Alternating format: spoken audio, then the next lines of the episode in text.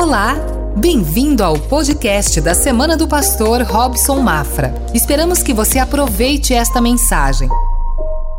Evangelho de Lucas, capítulo 15, verso 25 diz: Enquanto isso, é Jesus contando uma história. O filho mais velho estava no campo quando se aproximou da casa, ouviu a música e a dança.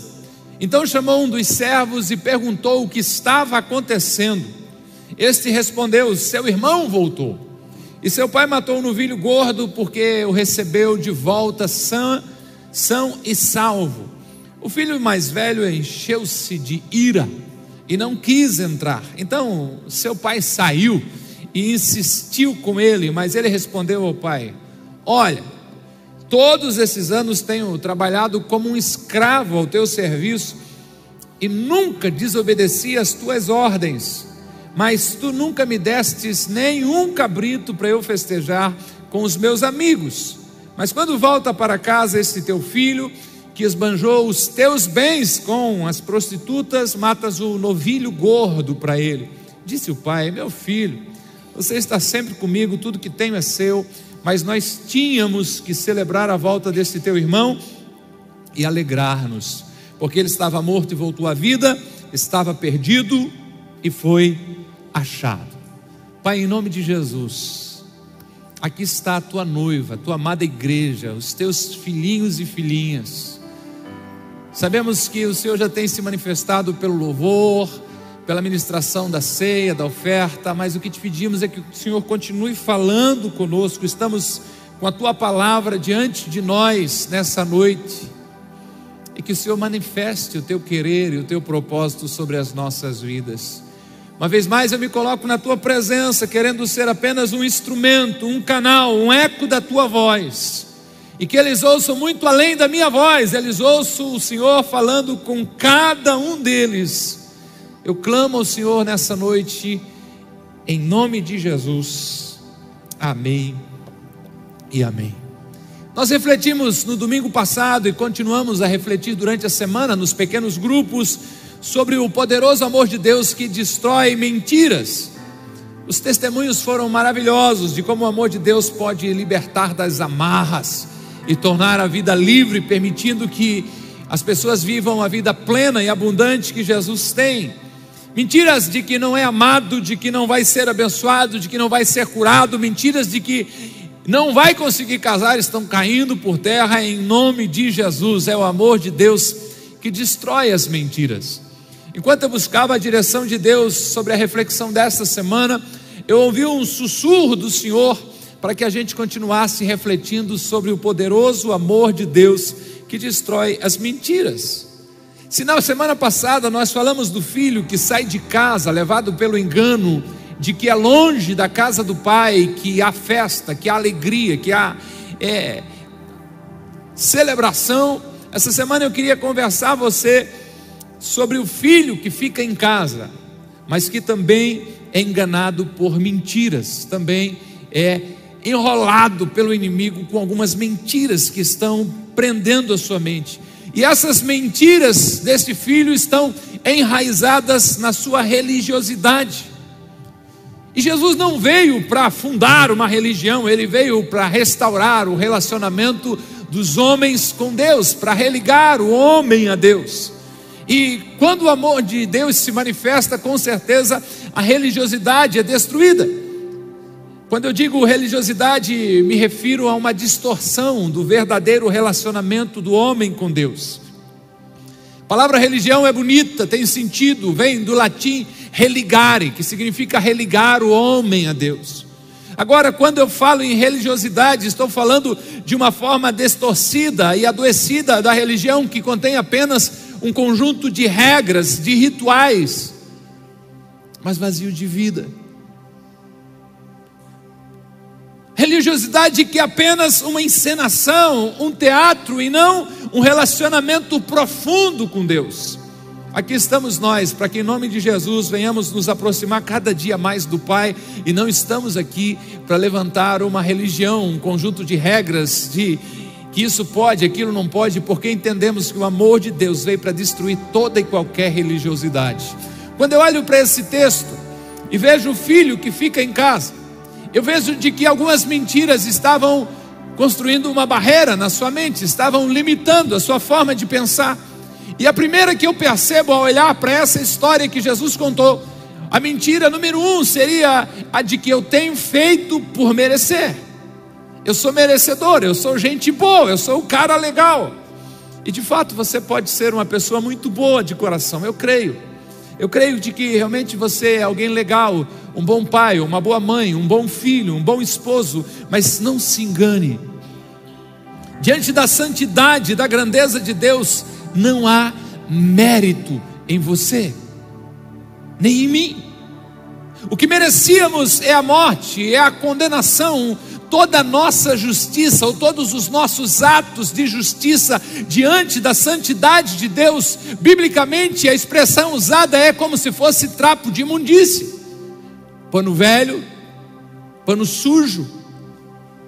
Se existe um homem na Bíblia que entendeu essa situação de que não há mérito em nós, é aquele criminoso que foi crucificado ao lado de Jesus. De um lado de Jesus está um cara, diz a Bíblia, blasfemando de Jesus ainda. Mas do outro lado está alguém consciente da sua condição de miserável, de condição de pecador, e ele repreende. O outro dizendo assim: rapaz, o que, que você está fazendo? Falando mal deste homem, nós estamos aqui porque os nossos atos, a nossa história permitiu que a gente chegasse até aqui. Nós estamos sendo punidos com justiça, nós estamos recebendo o que os nossos atos merecem, mas ele não fez nenhum mal. Entenda, o nosso mérito, o meu e o seu, é ser condenado. O que temos feito por merecer, mesmo sendo você extremamente caridoso, bondoso, querido, lindo, que você merece é o juízo. Aquele homem pode ter vivido longe de Deus, mas tem um despertar da sua consciência nos seus últimos momentos e não clama pelos seus próprios méritos, mas clama pela graça de Deus. E ele diz a Jesus: Senhor, lembra-te de mim quando entrares no teu reino. Não é no meu mérito, é na graça dele não é por aquilo que eu tenho feito, é apesar das minhas ações, pela Sua misericórdia sobre mim. Não é que isso seja um passaporte para pecar, não, mas isso é a convicção de que eu não mereço a salvação, eu não mereço estar aqui, eu não sou digno, mas é o que Ele fez na cruz por mim, me torna digno de estar aqui, torna você digno de estar aqui e desfrutar a bondade de Deus, não é pelos nossos méritos, é pela graça de Deus. Quando o pai recebe o filho perdido, com o coração explodindo de alegria, ele ordena que a festa comece. O filho mais novo estava perdido, voltou para casa. Só que o filho mais velho está chegando do trabalho. E quem sabe de longe, ele ouviu já o barulho o pai tinha ordenado festa, não sei se chamaram um sanfoneiro um violeiro, se chamaram uma turma boa, mas há uma festa, há barulho de dança. Ele disse, a Bíblia diz que ele ouve o som e ouve a dança. E ele pergunta para o empregado: O que está acontecendo aí? Imagina o empregado empolgado igual o pai. Está acontecendo festa, teu irmão voltou, rapaz, ele está são e salvo, que alegria, teu pai está explodindo, eu achei que o velho ia dar um troço, a alegria dele é grande, você não vai correr lá, vai lá dar um abraço no seu irmão. Mas a Bíblia diz que o filho mais velho encheu-se de ira e não quis entrar. Eu fiquei me perguntando, mas ira por quê? Porque alguém está ganhando uma nova chance? Por que, que você está iradinho? Porque alguém encontrou o caminho da casa do Pai? Por que está dando esse chilique? Porque o Pai está mostrando o coração amoroso? A casa do Pai é muito grande, sempre tem lugar para mais um. Pode não ter uma cadeira vaga do seu lado hoje. A gente abre outro horário de culto, a gente dá um jeito de colocar o mezanino, de ampliar, mas aqui ainda é só um lugar de reunir a família de Deus, a casa do Pai é enorme, tem lugar para todos. O coração do Pai não tem limite, não é o fato de Ele amar o perdido que voltou, que irá amar menos você. Não fica com ciúminho de alguém que está chegando agora e Deus está abençoando, não. Tem bênção de Deus para você também. É lógico que não é por mérito, é por graça, mas é o Pai manifestando o seu amor. O Pai, vamos celebrar, vamos fazer festa, vamos se alegrar. Teu irmão está vivo, cara. Mas o filho responde ao pai, querendo mostrar que é ele que tem feito por merecer, e não o irmão mais novo. No verso 29 que li, ele responde ao seu pai: Olha, todos esses anos tenho trabalhado como escravo a teu serviço, eu nunca desobedeci as tuas ordens. Ele está dizendo: sou eu que mereço a festa, sou eu que deveria ser o centro das atenções. Olha aqui para mim, olha para mim, sou eu que mereço. Eu sou responsável, não falto trabalho, não saio por aí. Estou trabalhando para o Senhor há muitos anos. Eu sou trabalhador, eu trabalho como escravo, nunca faltei. Eu simplesmente não peço nada, eu baixo a cabeça e trabalho. Ei, sou eu que sou obediente, jamais descumpri nenhuma das tuas ordens. Isso é religiosidade. O amor de Deus quer quebrar isso. Imagine eu achar que eu mereço que você me respeite, eu mereço que você me honre. Ah, eu mereço, eu não mereço nada. É a graça dele derramada sobre a minha vida e sobre a sua vida. O que merecíamos era condenação, mas ele tomou o nosso lugar, por isso ceamos nessa noite. A dignidade que temos é dessa da condenação. Aqui está um religioso achando que merece as coisas. Quem entende o Evangelho, quem já entendeu o chamado de Jesus para segui-lo, já percebeu, já sabe que nós não estamos trabalhando para Ele apenas, nós trabalhamos com Ele. Quem já compreendeu essa graça, percebeu que nós não estamos prestando um serviço para uma comunidade de pessoas, nós estamos juntando-nos como família de fé edificando um reino cujo rei é Jesus. Você não vê os voluntários, o Ministério de Louvor chegou hoje aqui 5 horas da tarde. Eles não estão aqui em troca de bênçãos ou de reconhecimento, em nome de Jesus, não estão. Amém, Ministério Louvor? Mas estão cumprindo o chamado, porque nós sabemos que somos fruto da graça de Deus. Não tenho feito por merecer tanta bondade, é tudo por causa do amor dele pelas nossas vidas. Paulo, escrevendo a um pastor chamado Tito, disse que antes de conhecer o amor de Deus, nós andávamos em trevas. Tito capítulo 3, verso 4 e 6, ele diz: Mas quando da parte de Deus, nosso Salvador, se manifestaram a bondade e o amor pelos homens, não por causa dos atos de justiça que por nós praticados, mas devido à sua misericórdia, ele nos salvou pelo lavar regenerador e renovador do Espírito Santo que ele derramou sobre nós generosamente por meio de Jesus Cristo, nosso Salvador. Em Cristo Deus manifestou e a sua bondade por nós. Nós não merecíamos. Paulo deixa claro, não por causa dos atos de justiça que nós praticamos ou por nós praticados.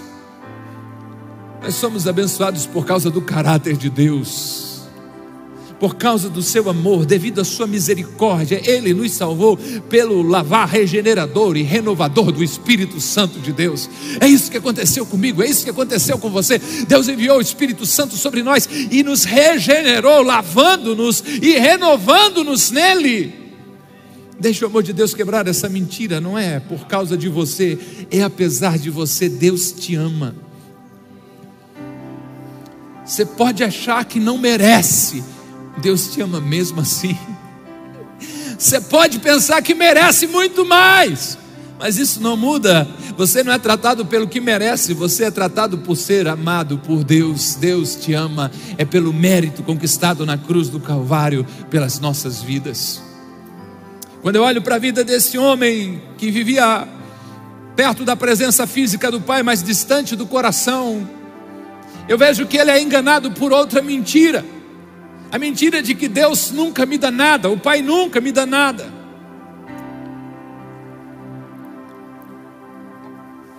Deixa eu lhe fazer uma pergunta. Quando alguém conta um testemunho de uma bênção, de um milagre, você fica empolgado pensando: o próximo vai ser eu, o próximo é eu.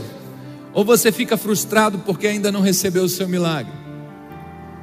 Ou ainda fica frustrado dizendo: Mas como é que esse cara foi abençoado desse jeito? Eu não entendo essa forma de Deus trabalhar. A sua resposta pode definir se você se sente filho ou se você se sente escravo. O livre pensa: o pai é maravilhoso. Hoje abençoou o Leonardo, amanhã vai ser a minha vez. Esse pai é tão querido. O pai é gracioso, o pai é bondoso. Já o escravo, aquele que tem ainda muralhas na sua mente que só o amor de Deus pode destruir, ele começa a dizer: Eu não consigo entender isso, por que, que ele recebe e eu não? O pai nunca me dá nada. Deixa ele provar como o pai lhe dá muitas bênçãos. Fazer uma pesquisa agora. Quem aqui, é para levantar a mão mesmo, quer levantar uma depois a outra, fazer um exercício de alongamento? Pode ser. Quem aqui fez pelo menos uma refeição nas últimas 24 horas? Fica de olho aí, se alguém não levantar a mão, você interage com ele, pergunta se é dieta, jejum ou se está passando necessidade. Se tiver, fala com o pastor Jair que a igreja vai ajudar. Quem aqui pagou a conta do oxigênio que respira esse mês de fevereiro que acabou? Hum? Aos casados. Você sabia que a sua esposa é uma bênção de Deus na sua vida? Uma bênção extraordinária, coisa assim que Deus ama a gente loucamente.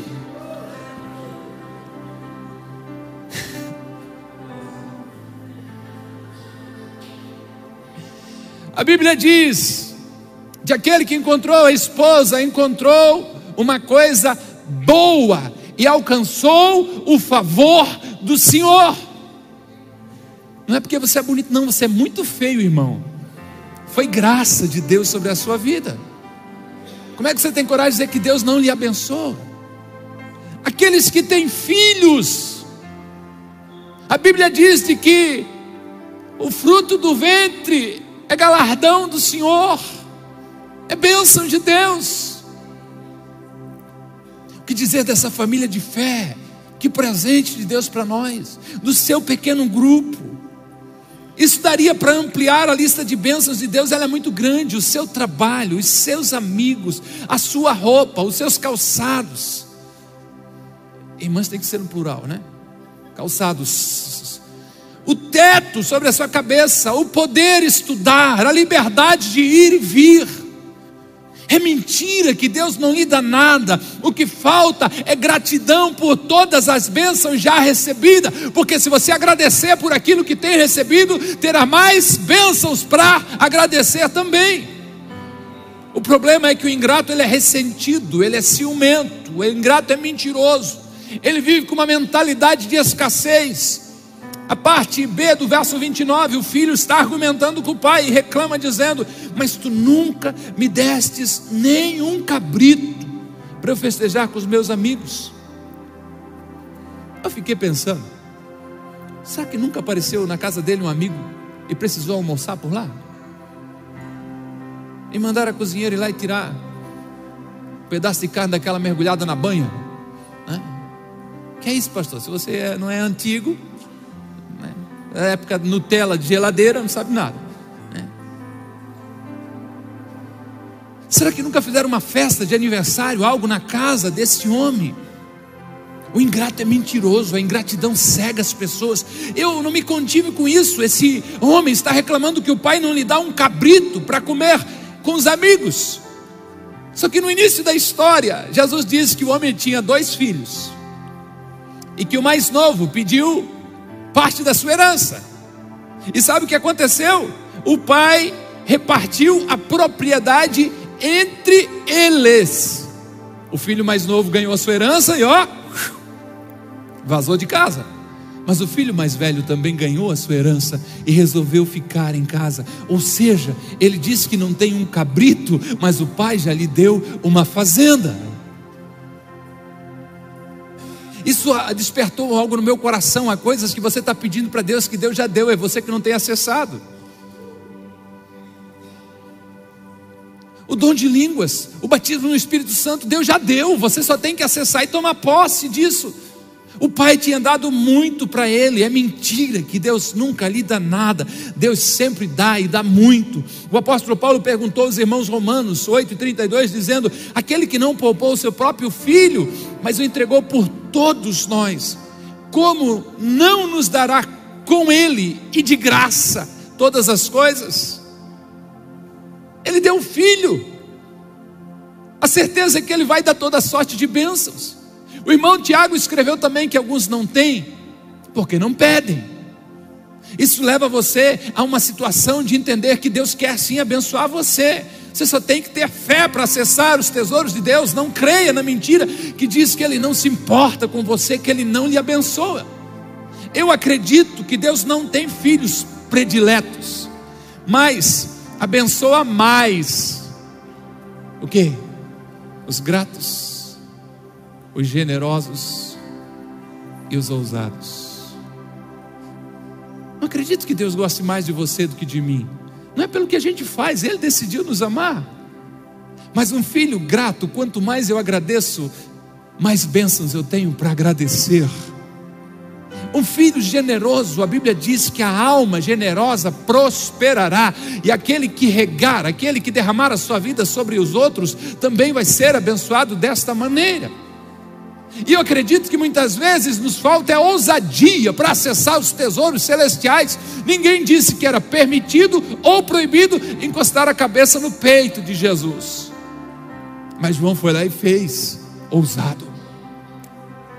Faça orações, orações ousadas. Deixe o amor de Deus quebrar essa mentira e desfrute a bondade do Pai por você. Desfrute o amor de Deus pela sua vida.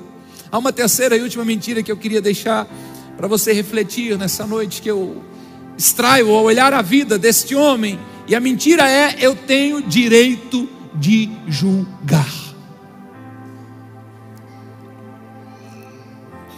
Está pronto para apanharmos juntos? Segura na minha mão aí porque vai ficar tenso. Eu vou abrir o confessionário. Desde a quinta-feira de madrugada, quando o Senhor falou comigo. Eu tenho sido confrontado muito com essa verdade. Aonde? Como?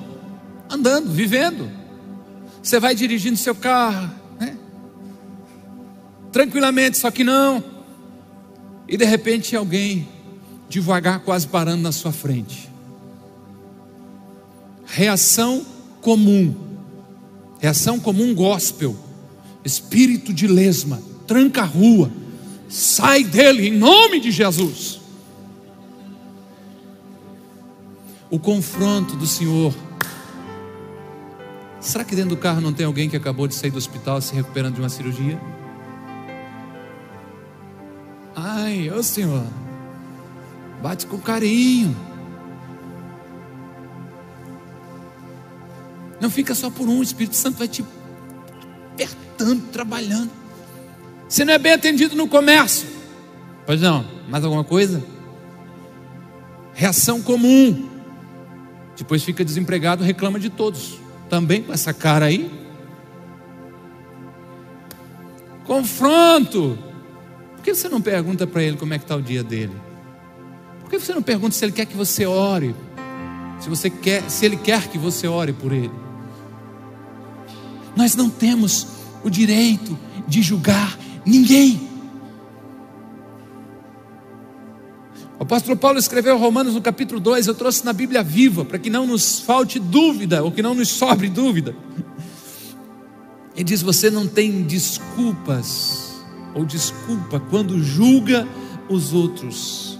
Quando você afirma que alguém é mau e deveria ser castigado, você está falando de si mesmo, pois faz essa mesma coisa e está condenando a si mesmo. Nós não temos condições e autorização bíblica para julgar ninguém. mas eu não cometo o erro que ele comete. Será? Será mesmo? Será que você não erra em nada? O apóstolo Paulo está dizendo que você não tem desculpa quando julga os outros.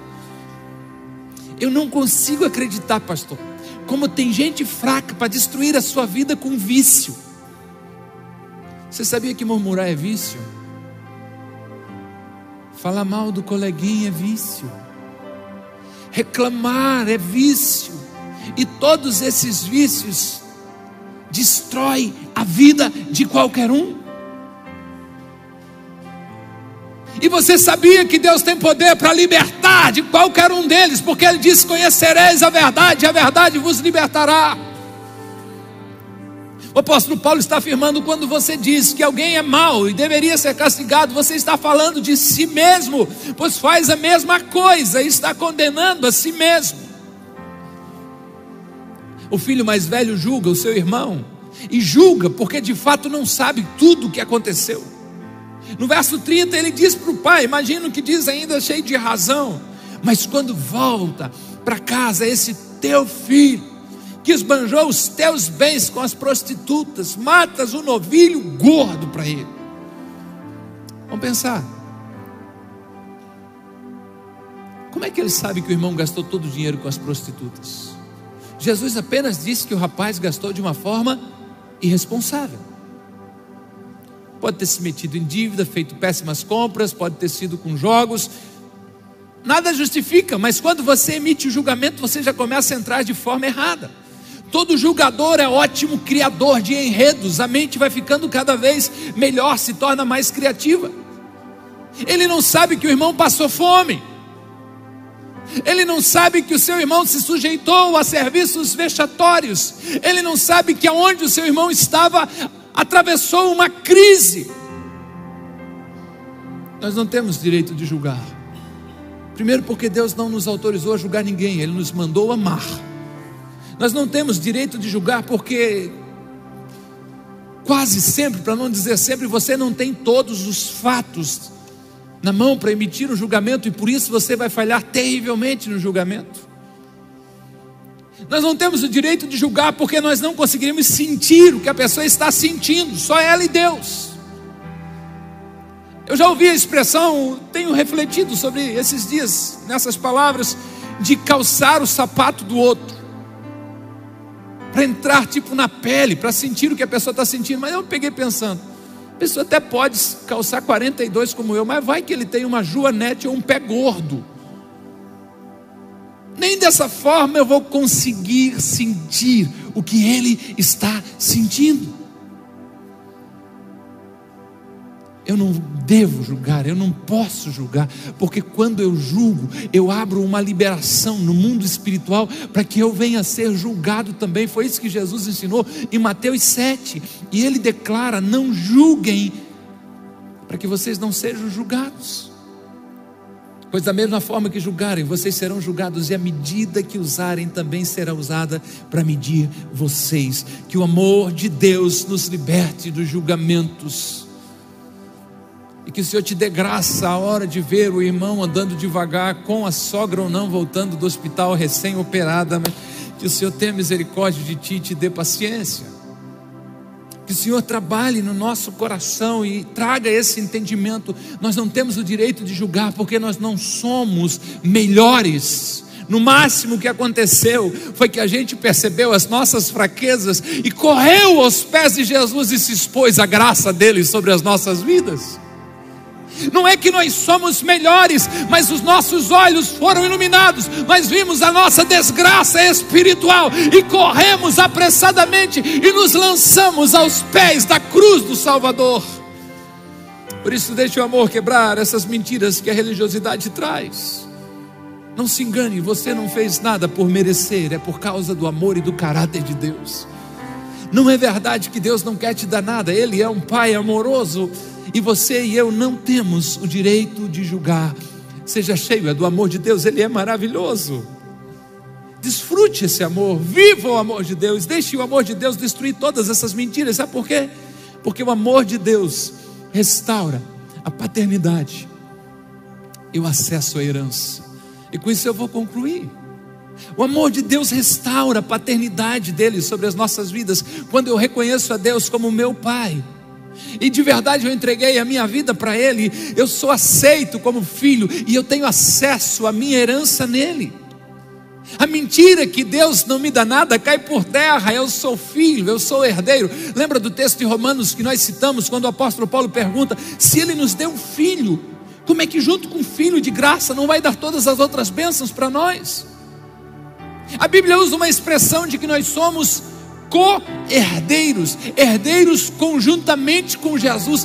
Todas as bênçãos, toda a herança que o Pai colocou na mão de Jesus Cristo diz respeito à minha vida e também à sua vida. Não seja enganado vendo Jesus ou Deus Pai como um juiz distante e cruel. É verdade, a santidade é a sua roupa, mas para nós ele é o paizinho, o pai palavra grega, é, é, aramaica, que Jesus ensinou os discípulos a chamar o pai foi de Abba, o paizinho. Você me chama de Robson, irmão, pastor, você me chama de tantas coisas, mas se o Rafael entrar aqui correndo, vai fazer quatro anos nessa semana agora, o que, que ele vai chamar eu? Pai. Vou buscar ele na escola, está numa bagunça com a rapaziada, mas a hora que a, a, a professora avisa, Rafael, pai. É isso que Deus quer construir no seu coração e na sua vida. O amor restaura essa paternidade de Deus sobre você.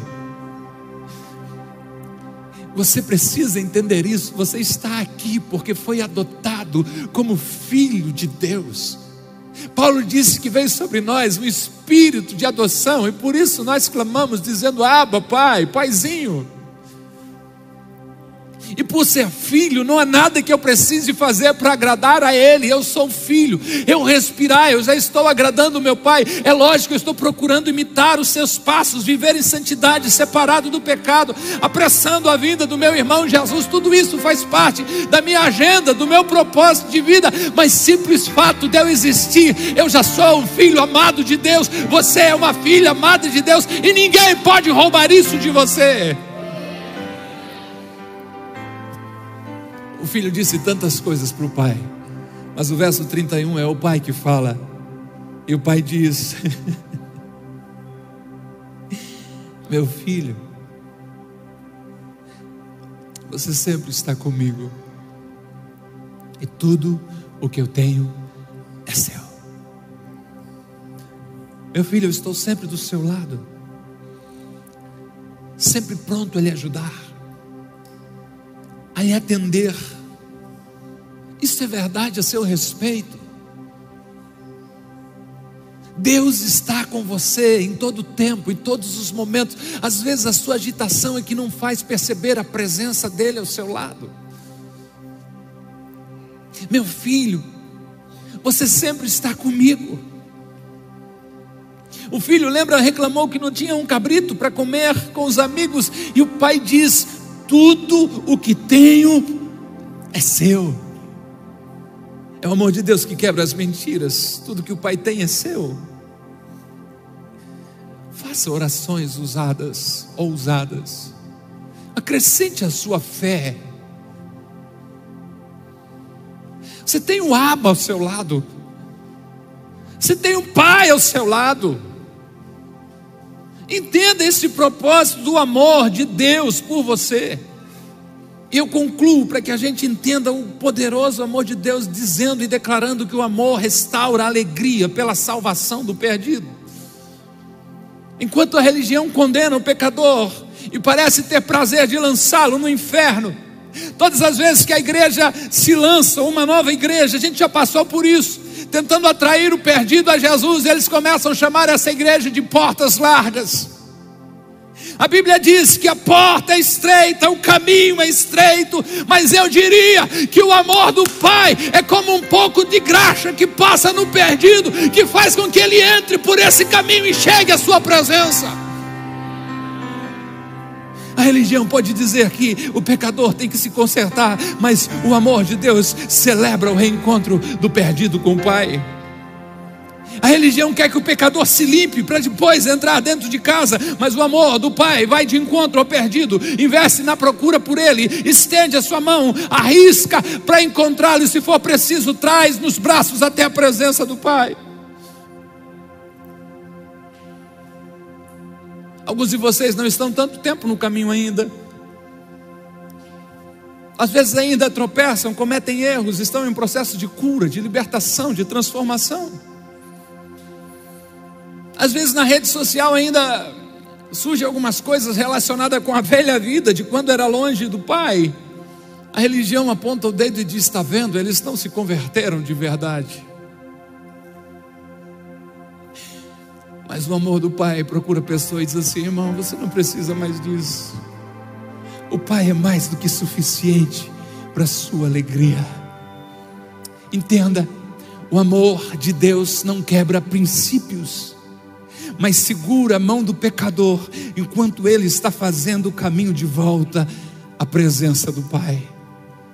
O amor de Deus não quebra princípios, Deus não alivia a sua santidade, mas estende a mão e diz: É por aqui o caminho, eu seguro você, vem comigo.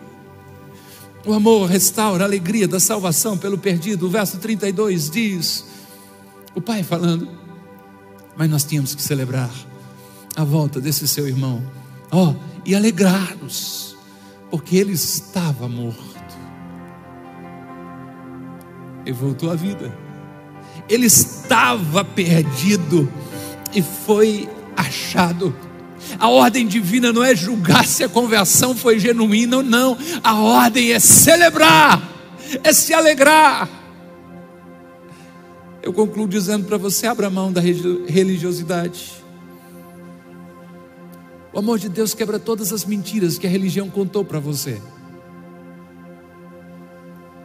Pode ser forte para você, principalmente quanto mais idade você tiver, isso pode estar mais arraigado em você. Mas a verdade é que Deus ama o perdido e ama você que está em casa. Deus restaura o perdido, mas mantém você perto dele. Ele é um Pai bondoso, de braços abertos para receber a todos aqueles que se chegam a Ele através da cruz de Cristo. O amor é a bandeira do Pai, e Jesus mesmo disse: Nisto todos conhecerão que sois meus discípulos, se vos amardes uns aos outros. Que o amor do Pai quebre toda mentira, toda religiosidade das nossas vidas e que nós começamos a investir num relacionamento mais profundo com o Pai. Eu não preciso de ritual para entrar na presença de Deus, você não precisa de ritual. Não existe posição correta para orar. Muitas vezes oramos de joelho porque também o nosso corpo está reverenciando a Deus. Mas a gente ora onde estiver e quando estiver, porque a Bíblia diz para orar em todo o tempo. Converse com o Pai em todo o tempo. A Bíblia me chama a viver em santidade e diz: Não pequeis. Mas João disse: Filhinhos, se pecares, tendes um advogado junto ao Pai, Jesus Cristo justo, Ele é o pagamento por todos os nossos pecados. Não deixe a religião te afastar do Pai, não deixe os dogmas humanos, as regras de homens impedir que você tenha acesso a Deus. O amor dele por você é maior do que tudo isso. A graça dele sobre você é tudo que você precisa. É verdade, você não merece, mas o amor dele te chama de filho e te dá acesso ao trono da graça. Não é verdade de que ele não dá nada para você, você é muito abençoado. O fato é que está aqui nessa noite, coberto, vestidinho, comeu algo, sendo abençoado pela presença de Deus. E você não tem direito de julgar ninguém mas você é chamado para amar a todos. Esteja em pé por bondade em nome de Jesus. Que bom que você ouviu até aqui. Temos um convite especial para você conhecer a Com Ágape. Nossas celebrações são sempre aos domingos, em três horários: às 10 horas, 17 horas e 30 minutos e às 20 horas. Aguardamos você com Ágape, mais que uma igreja, uma família